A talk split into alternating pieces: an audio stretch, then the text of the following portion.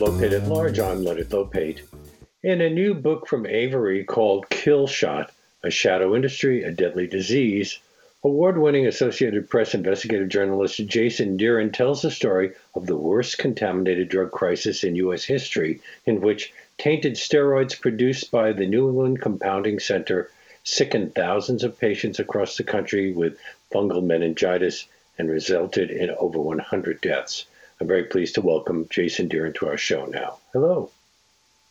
Hello there. Thanks for having me. Your book reads like a detective story, how a medical mystery was was solved, and, and there's even a trial. Right. Yeah. When it, it was a medical mystery, when I started looking into this for the first time after the trials in 2017, um, you know, I was originally my curiosity was piqued because here were two pharmacists in a federal court being charged like mobsters with murder um, under the RICO statute. And I just thought that was really interesting. And so, you know, kind of as a curious reporter, I started digging deeper and deeper into it. And what I learned the deeper I got into it was that the trials were just the end of a vast, unique American tragedy that exposed, you know, multiple systemic failures. And I thought, wow, here's a really important story um, that had continued long past the news cycle from when the outbreak happened in 2012 and 2013. There was so much more to be told. And, and it's still a problem um, that this ev- huge event uncovered that needed to, uh, some more sunlight um, and you know hopefully some sort of solution. Um, and so that started me down the path of, of writing this book. Well, I suspect a lot of our listeners have never even heard of this. And uh, on your on your book cover, it says the untold story of the worst contaminated drug crisis in U.S. history. Uh, it is a pretty chilling story, and yet I don't remember a lot of newspaper or television coverage. But let's talk about it. Uh, this it, it's starts with a deadly outbreak of fungal meningitis in, in 2012, and you begin with the illness and subsequent death of Thomas Rybinski in Smyrna, Tennessee. What were his initial symptoms? Right. So, Thomas Rybinski was a previously healthy man in his 50s who, um, like a lot of the people who suffered during this tragedy, he worked um, in the auto industry uh, in the Midwest and he um, suffered from some back pain. And a lot of people who suffer from chronic pain don't want to get into opioids. And so the, the alternative are steroid injections. And Thomas Rybinski received epidural steroid injections regular, regularly from a clinic in Nashville, Tennessee, uh, that re, you know relieved him from his chronic pain, allowed him to ride his motorcycle and do all the um, uh, pleasure activities. He was a he was a, a, a boater. He woke up uh, one day in the summer of 2012 with a headache feeling nauseous um, and in disoriented.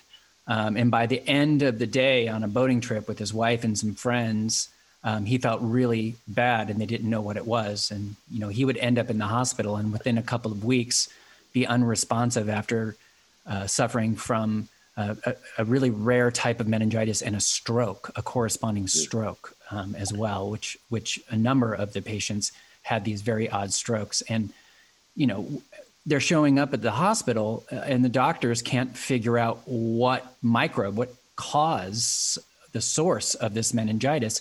And then the strokes hit. And this is a really unique and unusual case. And so it launched this part of my interest in this also was the science um, that was that re- you know science un uh, unknotted this this knot this riddle um, and so I, I wanted to take readers through that process of how they how epidemiologists and doctors kind of uncovered this this disease and then also exposed the source, which was a compounding pharmacy. A key fact is that the frequency of steroid injections to treat back pain in Medicare patients increased 121% from 1997 to 2006. I guess that's when records were being kept. But th- that would mean that uh, steroid injections became the treatment of choice uh, around that time. Right. And they did for the for the aforementioned reason. You know, people. Um, one of the characters in this the book is a uh, who survived um, after 207 days in the hospital and multiple surgeries and undergoing hellish treatment um, for, for for the my for the fungus that was living inside of him. He still has it actually um, today. But you know, he's a construction worker, 50 year old construction worker, worked with heavy machinery, and you can't be on opioids in that situation, right? So steroids do become very popular, and you see the growth of of these kind of you know, I call them strip mall pain clinics because at the time I was writing this book, I was living in Florida, and you see these places all over uh, the area of Florida where I lived and uh, and there was a rise of these places so that you could go in, your insurance would pay for it. You pop in, get your epidural steroid injections. Sometimes you know it only take like 20 minutes, um, and then you'd be pain free for a while. So yeah, they became they became very popular, and as they became popular in the mid 2000s, especially, you start seeing um, met- drug shortages of steroids like methylprednisolone, which was the steroid mm. that these folks got. Better that you try to pronounce it. I was wondering yeah. about trying to pronounce that word. Methylprednisolone. It's one long word. Methylprednisolone. That's how I say it. Uh, yeah, and there are a number of tongue twisters in this book. Uh, I get really deep yes. into the science. Aspergillus fumigatus, etc. But we'll we'll get to those in a moment. So this is the medication that was used for epidural steroid injections.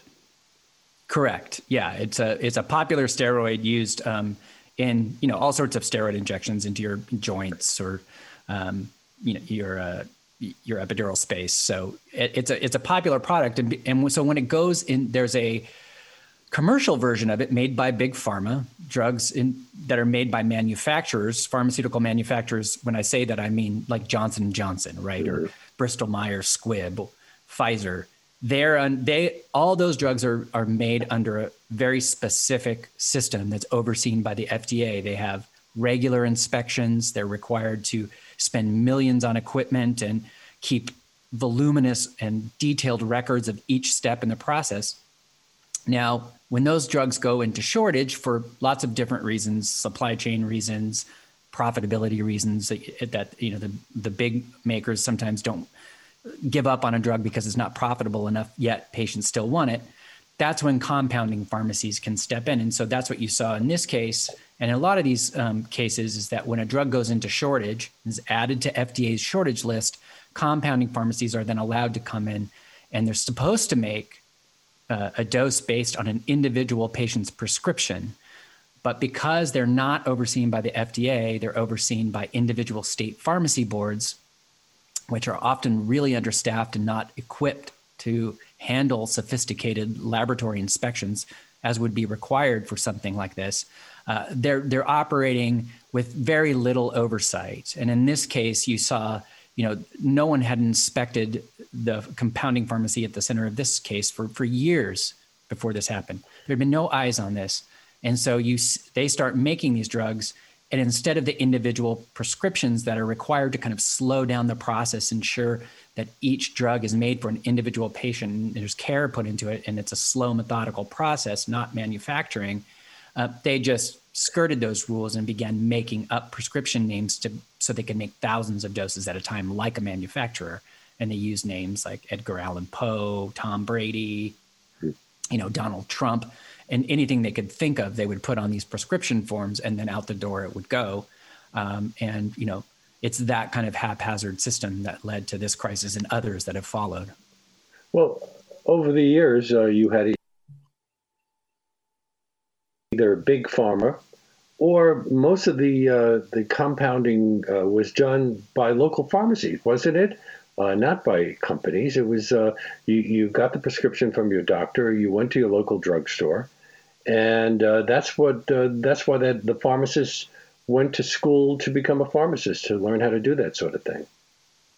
That's right. It's like Mr. Gower and It's a Wonderful Life, right? It, you have uh, uh, some, you know, you bring in a prescription and the pharmacist goes in the back room and he mm-hmm. mixes it up and, and brings it out. Um, that was the way medicines were made in the United States and around the world for most of history uh, until a terrible disaster um, in the early 1930s killed uh, a bunch of children. It was, uh, you know, um, not contaminated, but poison was put into a cough syrup called sulfanilamide. It was a huge national disaster. And that created a new law that, um, and, and a pharmacist made that, uh, that, uh, you know, that poisonous cough syrup. So a new law was needed, and that's the law, uh, the Food, Drug, and Cosmetic Act of 1938 that FDR signed that created FDA oversight of our food and drugs, um, you know, the modern system. Now, and so carved out of that oversight for by FDA was pharmacy compounding, and it remained a popular practice through the mid 20th century. But as big pharma started making more and more of our drugs, and that money allowed them to also innovate and create cures for m- massive diseases, you know, uh, that, that, were out there like smallpox, um, pharmacy compounding shrunk as a uh, as a role. So pharmacists really just become kind of um, they dole out FDA approved medicines made by big pharma. So they're they're giving you the you know the pills in dosage form that are already made in a factory under FDA supervision. And you see by the 1960s and by the 80s, the early 1980s, that pharmacy compounding becomes like less than 2% of all the drugs made in the United States. It's a real it becomes really small.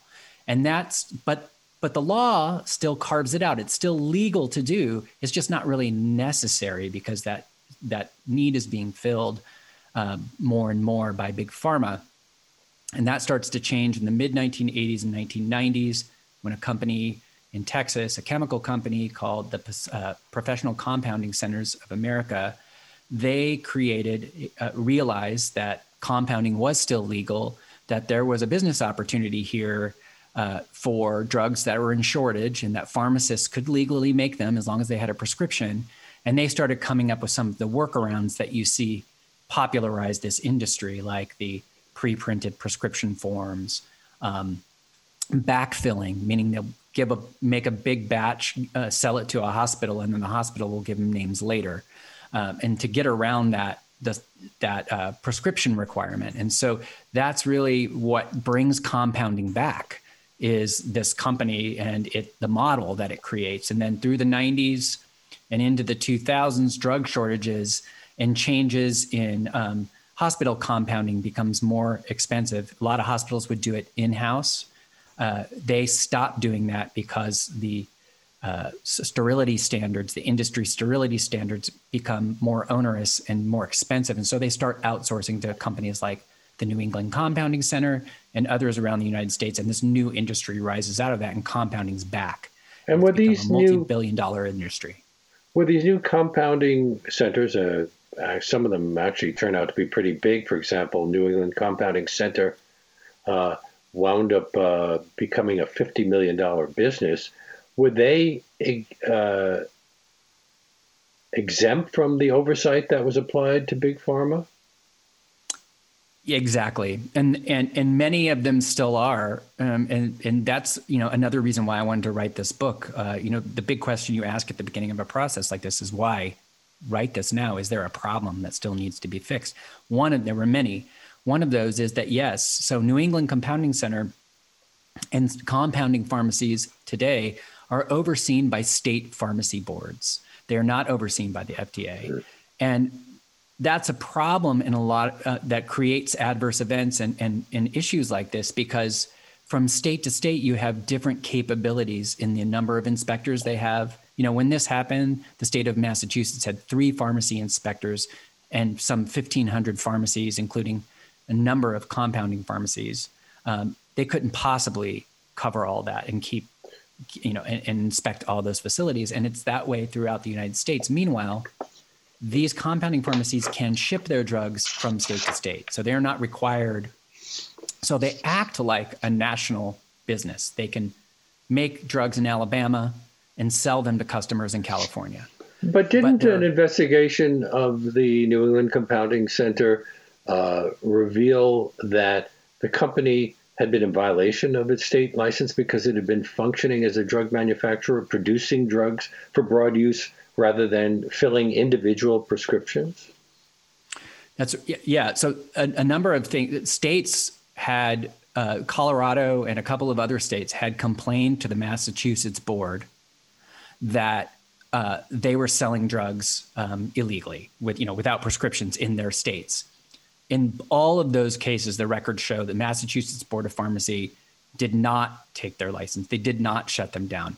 FDA had been in the New England Compounding Center before because FDA can go in, but they go in after something happens. So somebody was killed by the New England Compounding Center's drugs in the early 2000s, and that triggered FDA jurisdiction. They came in, they did a series of um, inspections and meetings with Barry Cadden, and then he lawyered up. Uh, that Barry Cadden being the the president of NECC, New England That's Compounding right. Center.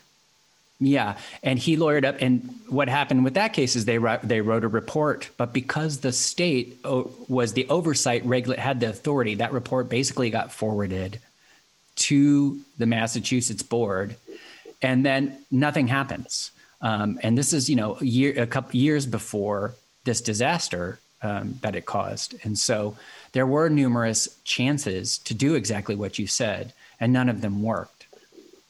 My guest on today's Leonard Lopate at Large is Jason Dearen, D E A R E N. His book, Kill Shot A Shadow Industry, A Deadly Disease, is published by Avery. Uh, the the guy we started talking about, he you actually write about two cases, uh, both in in the South, uh, but Thomas Rybinski's uh, is the one who uh, we get you pay most attention to.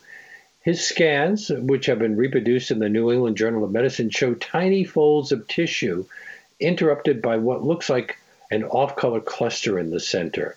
Um, did they? Did anybody understand what those scans were revealing at first?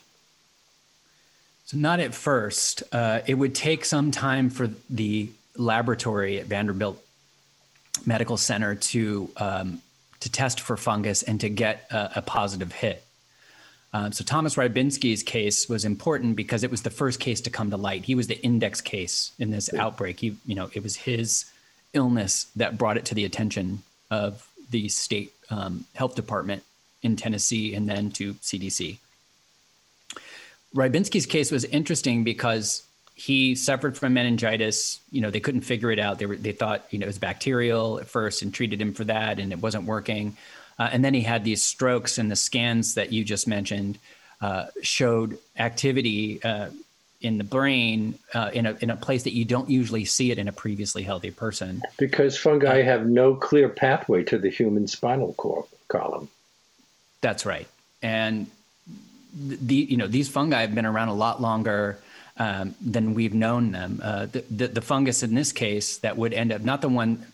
So Rybinski his case was really interesting because not only because he was the first case, but he he does test positive for a fungus, and he's the one that alerts the medical establishment that this is a fungal a fungus that's that's hurting these these patients who are starting to emerge um, and and die very quickly. Uh, but the the type of fungus, the species of fungus, Aspergillus, which you mentioned earlier, hmm. was what Rybinski's uh, sample brought forth. Yet all of these other cases that are showing up that they think are related, they're not testing positive for the same fungus. They're not getting aspergillus. They're getting a different fungus, which is and really no difficult knew. to pronounce. Exserohilum rostratum. yeah, right. Yeah, and it's why do they give them those names? Uh, you know, I always wonder when we see the commercials on television for these uh, commercial pharmaceuticals, why they've come up with those weird names. well, that, these are Latin. There must be some Latin. genius in exactly. the pharmacy industry who says, "Hey, let's call it Pacopaplup." yeah, this this fungus, you know, it was first described uh, not until the 1920s, and that was only because it was a pest uh, pathogen on cash crops, right? So the USDA is like, "What the heck is this?" Um, and a, a, scientist named Charles Drechsler, he uh, he was the first one to kind of uh, characterize it in the scientific literature. But it had, you know, when when it came up in samples, people knew what aspergillus looked like because it was a it caused infections in lungs and things. People, know, you know, it's a pretty common source of fungal infections. Well, Exserohilum, while it's been in the environment for a long time, really was just known as uh, a voracious eater of like corn and plants, not human, you know, spinal columns and brains and and and, and the big reason is what you alluded to. There, it had no way to get there. Uh, there was no way to to enter the spinal column. And so no, we would never have known that it was an organism well suited for that environment. And it wasn't until it was injected there that we, you know, our medical uh, system and uh, the contaminated steroids uh, that were pre-loaded in these syringes, um, that those that it delivered it directly to this protected area. Um, you know, it, and it injected it with steroids, which are anti-inflammatory. So the it you know suppressed the immune system around the injection site immediately, giving the fungus a chance to gain hold. And then once it was there in the spinal column, it it did what every organism in a in a suitable habitat does. It started to reproduce. Uh, it did well, but it needed food. Um, and Exserohilum likes iron. Uh, we learned from the scientific literature, and there was no blood in the spinal column. It's just you know clear spinal fluid, or there shouldn't be. Um, and so it moved through the body and got to the brain where there's a blood-rich environment, and that's why uh, the strokes were occurring. It, uh, it, it was it was looking for food, and once it got there, it just grew. Do we have any idea how it even wound up in the steroid injections? We have an idea. Uh, so the records that uh, I got a hold of uh, uh, from NECC did do its own environmental monitoring and had one staffer um, that was in charge of going around with little sponges and wiping them around the room and then putting them in a dish and and seeing what if anything grew. And if it grew she'd keep a little record of it. She didn't do any more than that. Didn't have a microscope didn't have any sort of training on identifying you know whether it's a fungus or a bacterium. Uh, but she did do that basic level. And we know from the records from those records that there was fungus growing in that clean room and in that facility in multiple spots throughout the year that this happens. And the closest you can get to how it gets in the drugs is there were positive mold hits on the same shelf where they stored this drug uh, before you know and and so there was mold there we know it was near and close proximity how it actually got on and in the vials is still a mystery there are a, lot of the uh, the people who uh, come into this story are women uh, we started with dr april pettit who is treating uh, Rybinski, and then uh, there are a number of other women who, uh, who are involved in one way or another. Is this an area of, of medicine where women are more likely to gravitate toward? I don't think there's any evidence of that that I found. Uh, I just think that the you know the doctors and scientists that I can, that worked on this case um, happened to be women, um, and even more and some so rather heroic. Absolutely, and you know there's one of one of the joys in in in being able to work on a story for so long like this um, is, is is there are you uncovered stories that weren't told like you'd mentioned of course there was excellent news coverage around the outbreak um, in many in multiple outlets uh, in 2012 and, and even in 2013 and then some you know and then it kind of faded away of course over the years and then some coverage of the trial um, in 2017 as well but there were a lot of stories connected to this uh, of heroism among um, the scientists who really saved a lot of lives um, that weren't told. And one of those is a woman named Beverly Jones, mm. a uh, fungal expert in uh, Virginia who works in the state lab, who was the first to be able to kind of solve the riddle of what this fungus was. So that first case we talked about, Thomas Rybinski, had one kind of fungus that was not showing up in the others um, bodies, and, it was it was a sticking point. It was a it was a really nobody even you know the experts at CDC um, putting it under their microscope could, weren't figuring it out. And weeks were going by. More you know hundreds of people are coming forward, getting sick, some dying, and getting the identity of this microbe was really important for guiding treatment um, to start. And so she, working alone in her lab, was able to coax a sample of this fungus into a, in, to grow um, using nothing but plain water. She called it make, making the fungus angry. She said she learned in school that when you put a fungus, a uh, certain fungus in water, just plain water, it gets angry and it'll grow. Mm. Um, and that's the way she described it. And so it did grow, it did become angry. and she was able to get a large enough sample to get it under her microscope. And once she did, she could identify it by eye. She'd seen it before, she'd studied it. Um, because uh, in, in, Virginia, she'd seen it in uh, sinus infection patients that you know, and whose samples that she'd had in her laboratory, and so she was the first person to to identify this. And she sent her samples to CDC. CDC um, confirmed her work through DNA analysis, um, and that was a huge break in this case. And um, a story I was really happy to tell because Beverly is, uh, you know, she saved her work saved a lot of lives, as did a lot of the doctors and epidemiologists who worked in this case. You mentioned Barry Cadden, who is the part owner of NECC, as president and head pharmacist. Didn't he call his company the Ferrari of compounders? Yeah, it's for the exact reason you wouldn't want um, somebody who's making j- drugs that are going to be injected into your heart or spine or eyes. Um, he was he his selling point for NECC, you know, again, as I mentioned earlier, this is a this is and this is happening today. There are drug shortages uh, commonly. If you go to FDA's website, just put in Google FDA drug shortages, you will see a long list of drug shortages, and that's where compounding pharmacies come in. And a lot of these drugs, in, you know, and, and including during COVID, um, compounding pharmacies have been cleared to make all sorts of injectable drugs during COVID.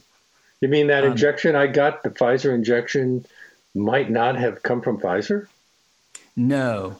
So that's that's different. So if it's from Pfizer, it's from Pfizer. That's a manufacturer. These would be other drugs that would be like um, midazolam, uh, uh, which is a sedative used, um, uh, you know, to, when they intubate people. Um, mm-hmm. There and there are some other um, and steroids uh, dexamethasone, uh, which is being used as a treatment to, in COVID nineteen patients, can be made by compounding pharmacies, and you won't you wouldn't know that unless you asked your doctor because it's not like it's you know on the label most of the time. So um, you know that's those are the drugs we're talking about, not um, you know if it if it's got a Pfizer label on it, it was made by Pfizer. Um, okay, but in this case. With, uh, go ahead. Yeah, it's the ones without a label that you have to be worried about, and that's the problem here. And uh, it, uh, NECC turned out to be a sloppy operation with unqualified staff, mold and bacteria contaminated lab surfaces, expired medications, and wound up infecting 14,000 patients in 23 states, resulting in 100 deaths. Uh, from three lots that would just have been distributed to 75 medical facilities? That's right. Yeah and it uh, those lots each contained thousands of vials, uh, and they were sent out. Uh, you know, they should have been sent out with individual prescriptions for individual pa- patients uh, and been made in a, in a slower manner. But then we get back to the Ferrari. So when did NECC and and their selling point was that they could they could provide these drugs, they could provide them safely, and they could provide them quickly and faster than anyone else. So when did uh, the CDC uh, think that it might be traced back to NECC. Didn't they uh, interview Cadden, who uh, to to find out the cause of the outbreak? Right, that's a pivotal scene in the book. Uh, early on, about 10 days into the outbreak, uh, the, the CDC gets alerted from the state of Tennessee that there's these mysterious cases. Uh, and, and CDC, they ask CDC for help and one of the things the epidemiologists at CDC start doing is tracing the supply chain for all of these sick people had been treated with, you know, had gotten epidural steroid injections. They'd figured that out. But during that process, there's a you know dozen or so products that they were each was exposed to, and they were all the same products because they were all coming from one clinic at that point in time. One of those products was the steroid, which was NECC's product, and so as part of their uh, investigation, they called uh, Barry Cadden and the co-owner of NECC, Greg Conigliaro, and they have a phone call with him to ask if they had any problems, such as I mentioned earlier, the mold hits in the clean room from their environmental monitoring, or you know any failed tests um, if they sent something out to a lab for for testing. And um, according to everyone that I spoke with on that call, um, and testimony in court as well. Uh, you know, there was no information given from NECC to warn them that there might be a problem uh, in their clean room. In fact, they assured them they assured them that they followed all of the sterility standards um, from the United States Pharmacopoeia, uh, which is kind of the industry, you know, standard setting organization. Um, and we know now that that wasn't true. They weren't following those guidelines. And so, yeah, it was a lie. You're listening to Leonard Lopate at Large on WBAI New York 99.5 FM and streaming live at WBAI.org.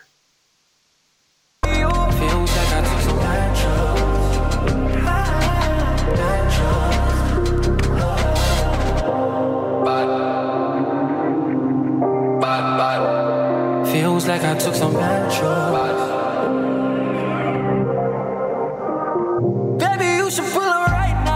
Okay, uh, well, feels like he took some bad drugs. but before we get back to my conversation with Jason Dearen, I need to talk to you about something very important. Like most of the public radio stations across the country, WBAI has been hit hard financially by the COVID 19 pandemic. And a lot of our longtime contributors have had to drop their support for the station, which is why we are asking anyone who is able to do uh, at this time. Uh, uh, to, to, to step up and make a contribution of any amount to help keep community radio and Leonard Lopate at Large on the air and coming to you weekdays from 1 to 2 p.m. And the way to do that is to call 516 620 3602 right now or go online to give2wbai.org. That's 516 620 3602 or give to WBAI.org online.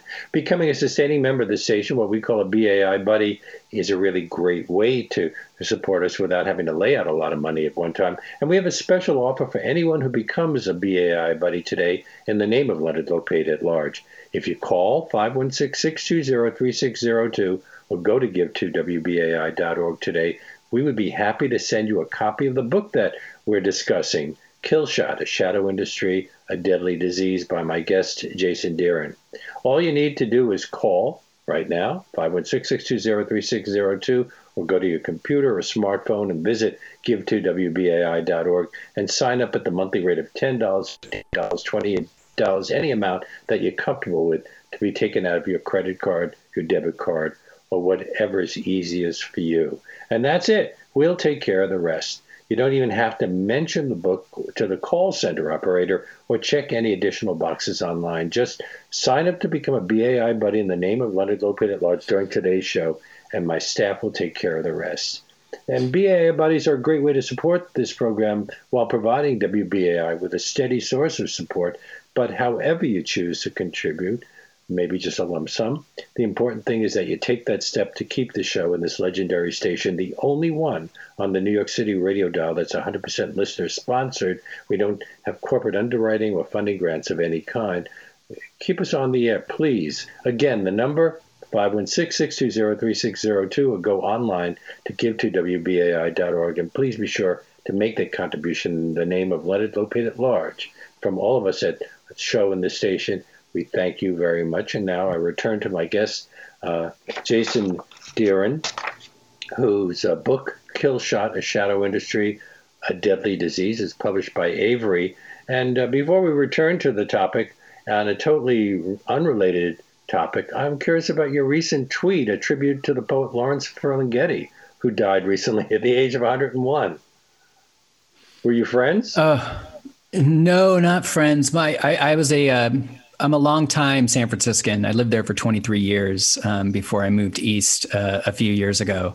Um, and like everybody who lives in San Francisco, Ferlinghetti loomed large um, as a lover of poetry, um, as a lover of bookstores. Um, City Lights Books is a place that um, I still go back and visit family every year. Well, at least, you know, before the pandemic.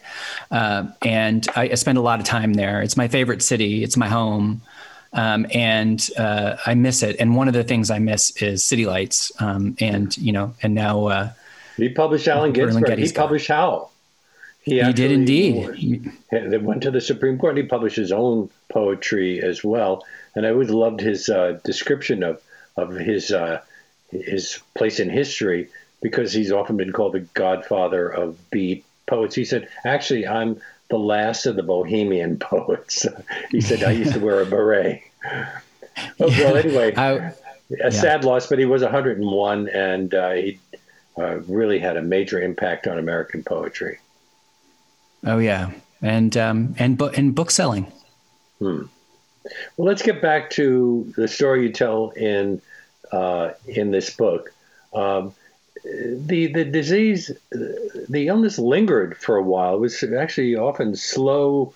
There was slow progress. Did that make it more difficult for people, the CDC, epidemi- uh, epidemiologists, uh, the state public health officials, the individual doctors, to figure out what was going on? Epidemiologists. Yeah. I'm sorry. No, no problem. There's there's a lot of uh, mouthfuls uh, in this book, um, and I've you know spent time with it, so it's it's easier for me to get them out.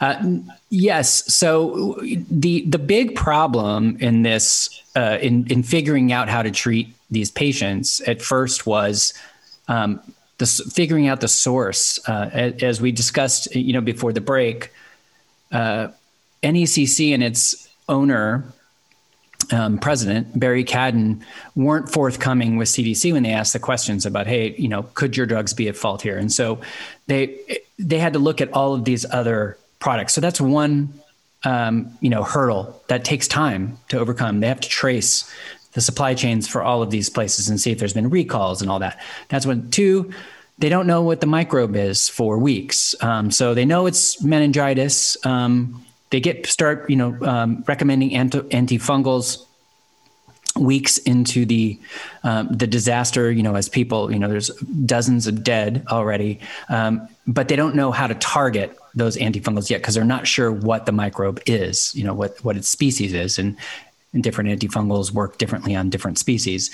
Um, and so until they could figure all these uh, questions out on the source of the disease um, they couldn't adequately treat it. And so, you know, a couple of months would go by really until the the the medical establishment in multiple states. You know, you have this going on in Michigan, Indiana, uh, uh, of course, Tennessee.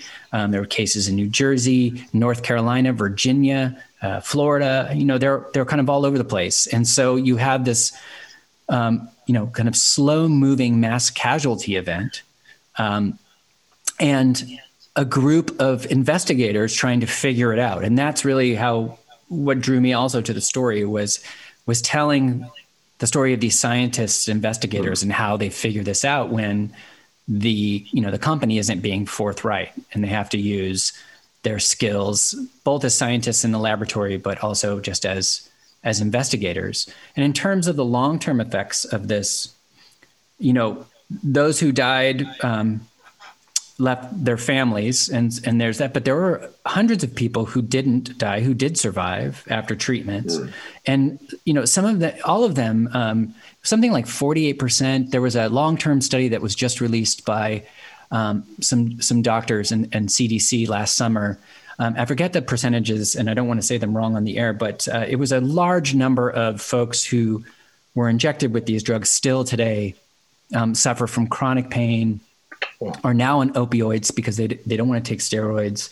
Um, some, uh, they're not sure if they were able to get the fungus out of their body, so they remain on these powerful antifungals.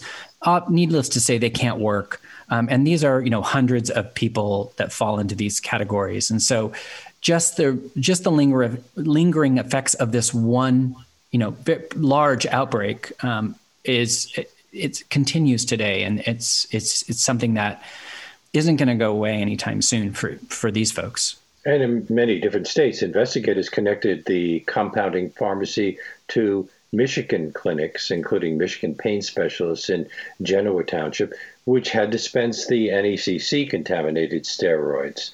Now, the uh, the CDC has been the subject of some controversy recently. Uh, is, is, are we talking about the same epidemic uh, intelligence service that's been dealing with the COVID 19 pandemic? Well, some of the members um, may be the same, but uh, you know the Epidemic Intelligence Service uh, has a rotating um, cast, right? So it's it's something that was created um, back in the in the mid 20th century, uh, and it's in doctors and other scientists go through it and gain training, and then go off and to do to do other jobs. So during this pandemic, those in the EIS. Um, Epidemic Intelligence Service now during during this time would be different than the ones who were working um, in it during th- this case. Now there were congressional hearings as well and Margaret Hamburg, the FDA commissioner, was questioned. What did they want to know?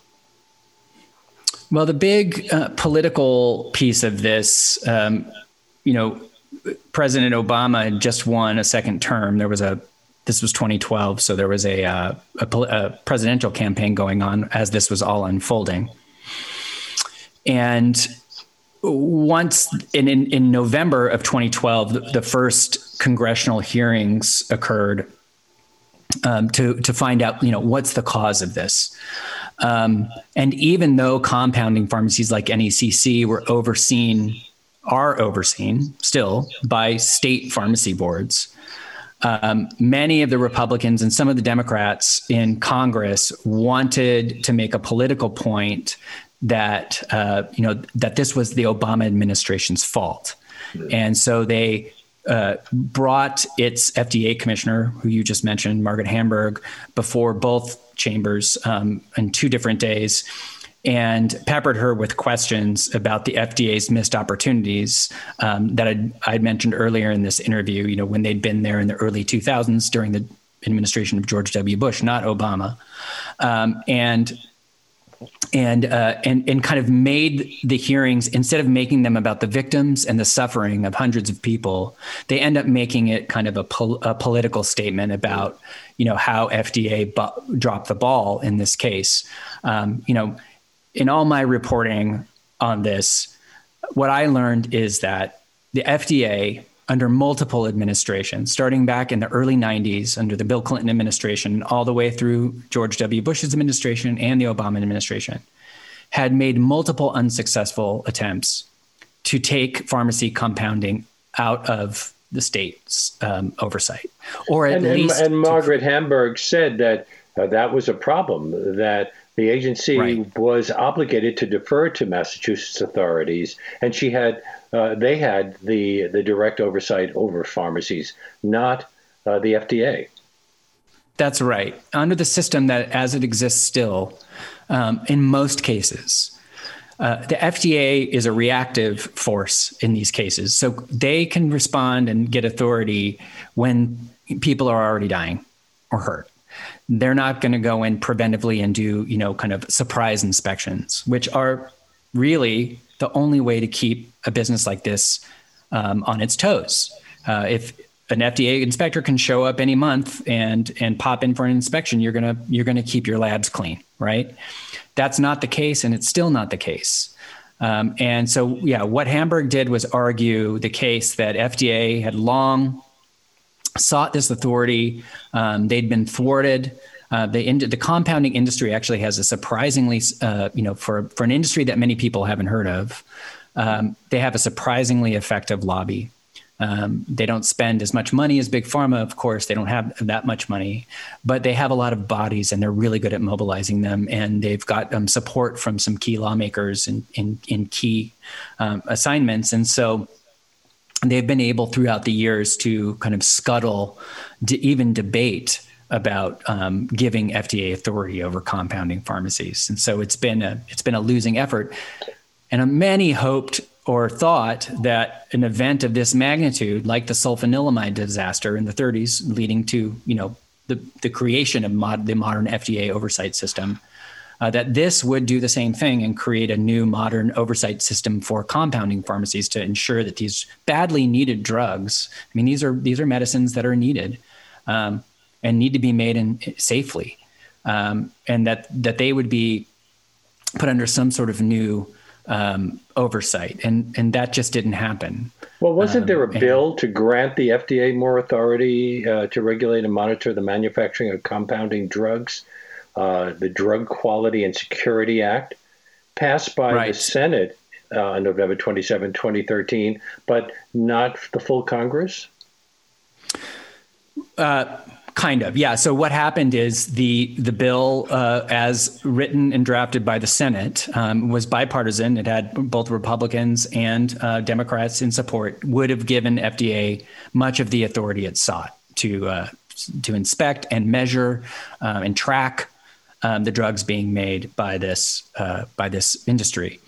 uh, what happened is that the House, which was controlled by Republicans who were um, not in favor of FDA oversight um, at the time, uh, negotiated um, down. Basically, the bill was was all but dead before it got signed. It was uh, it, it, it was not going to happen. And and here you have this major healthcare disaster going on in, in the nation, and and Congress and, and the administration really wanted to pass a bill um, and in response, the way that they revived the bill was they made it voluntary.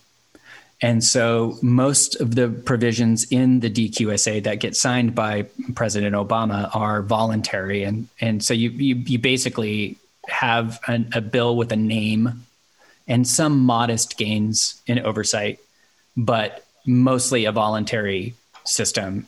And guess what? most compounding pharmacies to this day have not volunteered for FDA oversight. Um, and uh, you know, in states, um, to their credit, some states have done uh, a lot um, on this because they are still the overseers of this group. But again, the system's only as strong as the weakest links, and it's a it's a patchwork state-led system. So, you, so we can so expect can, more situations like this in the future. Although well, luckily we, nothing has popped some. up. Oh, we've had? Well, yeah, first, let I me mean, tell it, people that who you are. Uh, my guest on today's Leonard Lopate at Large here on WBAI New York 99.5 FM, streaming live at WBAI.org, is Jason Dearen. His book, Kill Shot, A Shadow Industry, A Deadly Disease, published by Avery. So there have been other uh, outbreaks of similar sorts?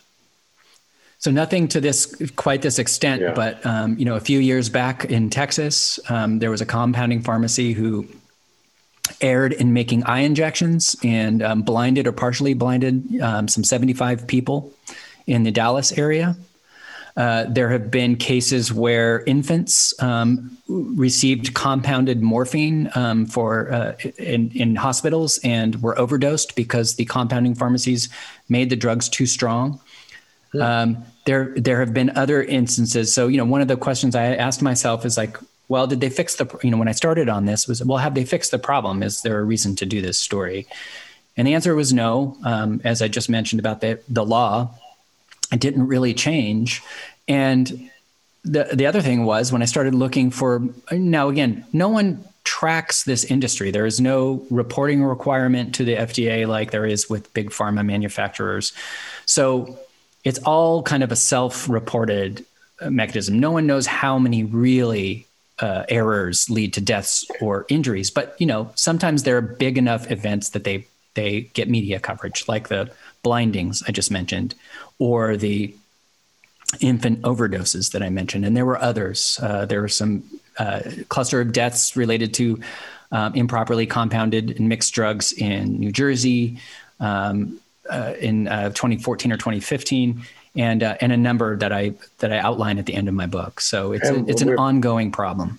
And we're close to the end of the show, and I want to cover some very important things that happened. First of all, weren't there numerous lawsuits against NECC? Uh, uh, were did uh, the the victims and the families of the victims get any money as a result? And and what about Barry Cadden? was he charged by by federal prosecutors?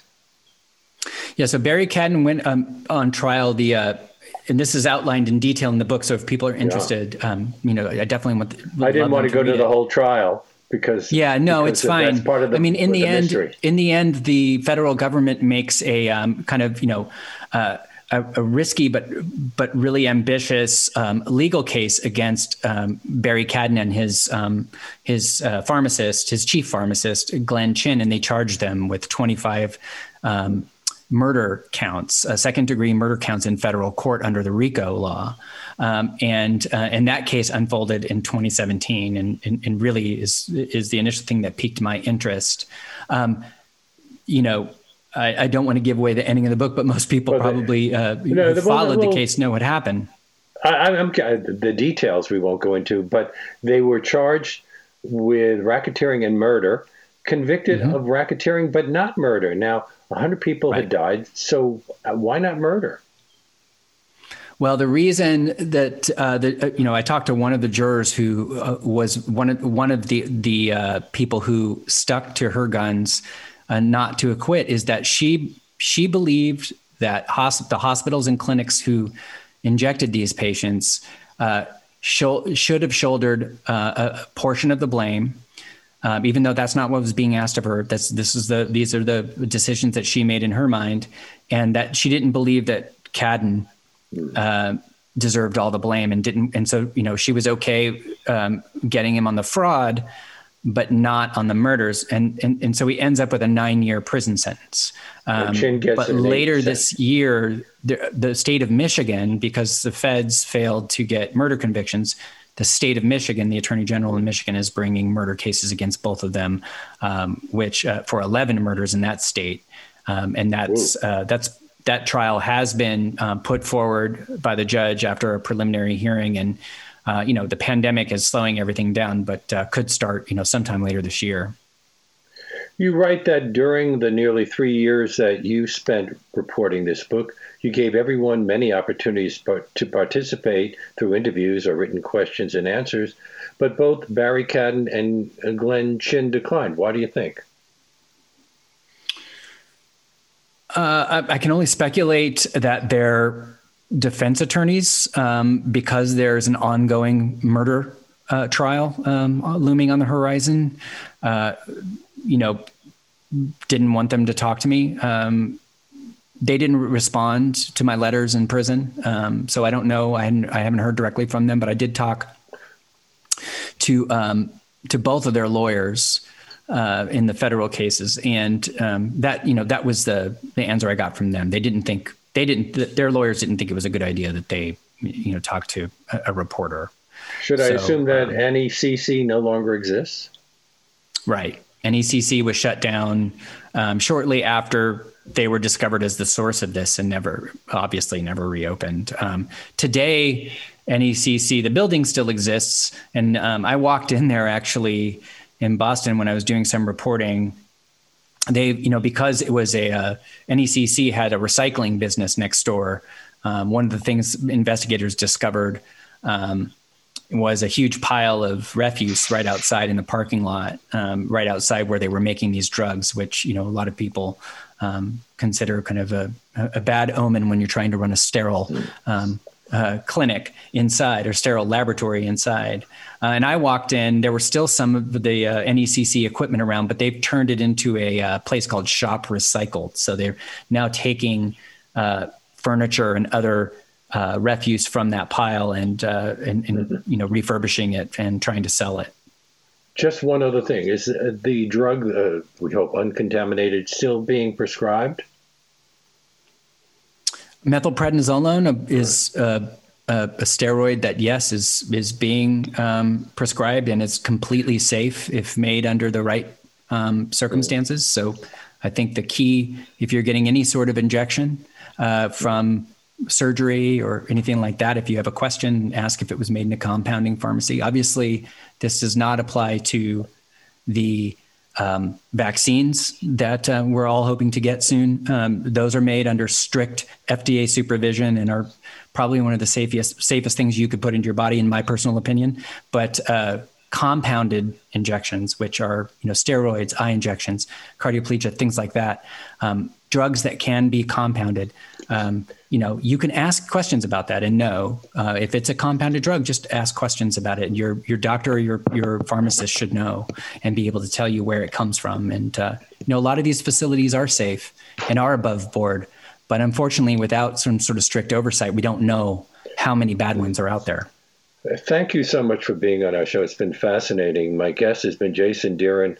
His book, Kill Shot uh, Shadow Industry, A Deadly Disease, published by Avery. Thanks again. Hey, thank you so much. And that brings us to the end of today's show. If you're new to our program and like what you've been hearing, you can access past shows streaming on demand at WBAI.org. We're also available as an iTunes podcast. And you can also find links to our past shows at our website, leonardlopate.large.com. If you'd like to send me a comment about a show or just want to say hello, my email address is leonardlopate at WBAI.org. Before I sign off today, I'd like to take just a minute to ask you to support the station. If you care about Leonard Lopate at Large and all the great programs on WBAI, we need your help to keep this legendary community radio station alive. So please step up right now and make a contribution at whatever level you're comfortable giving by going online to give2wbai.org or by calling 516 620 3602 right now to show your support. And as I mentioned at the half, if you become a BAI buddy during today's show by making a monthly contribution in the name of Leonard Lopate at Large, we would be delighted to send you a free copy of the book that we've been discussing today, Kill Shot, A Shadow Industry, A Deadly Disease by my guest Jason Dearen. It's our way of saying thanks for your help in keeping this whole thing going.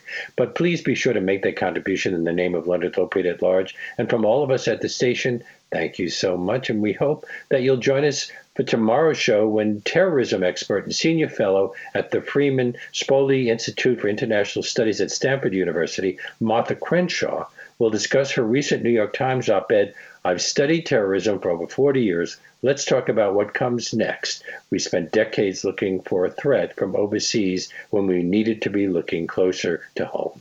We'll see you then.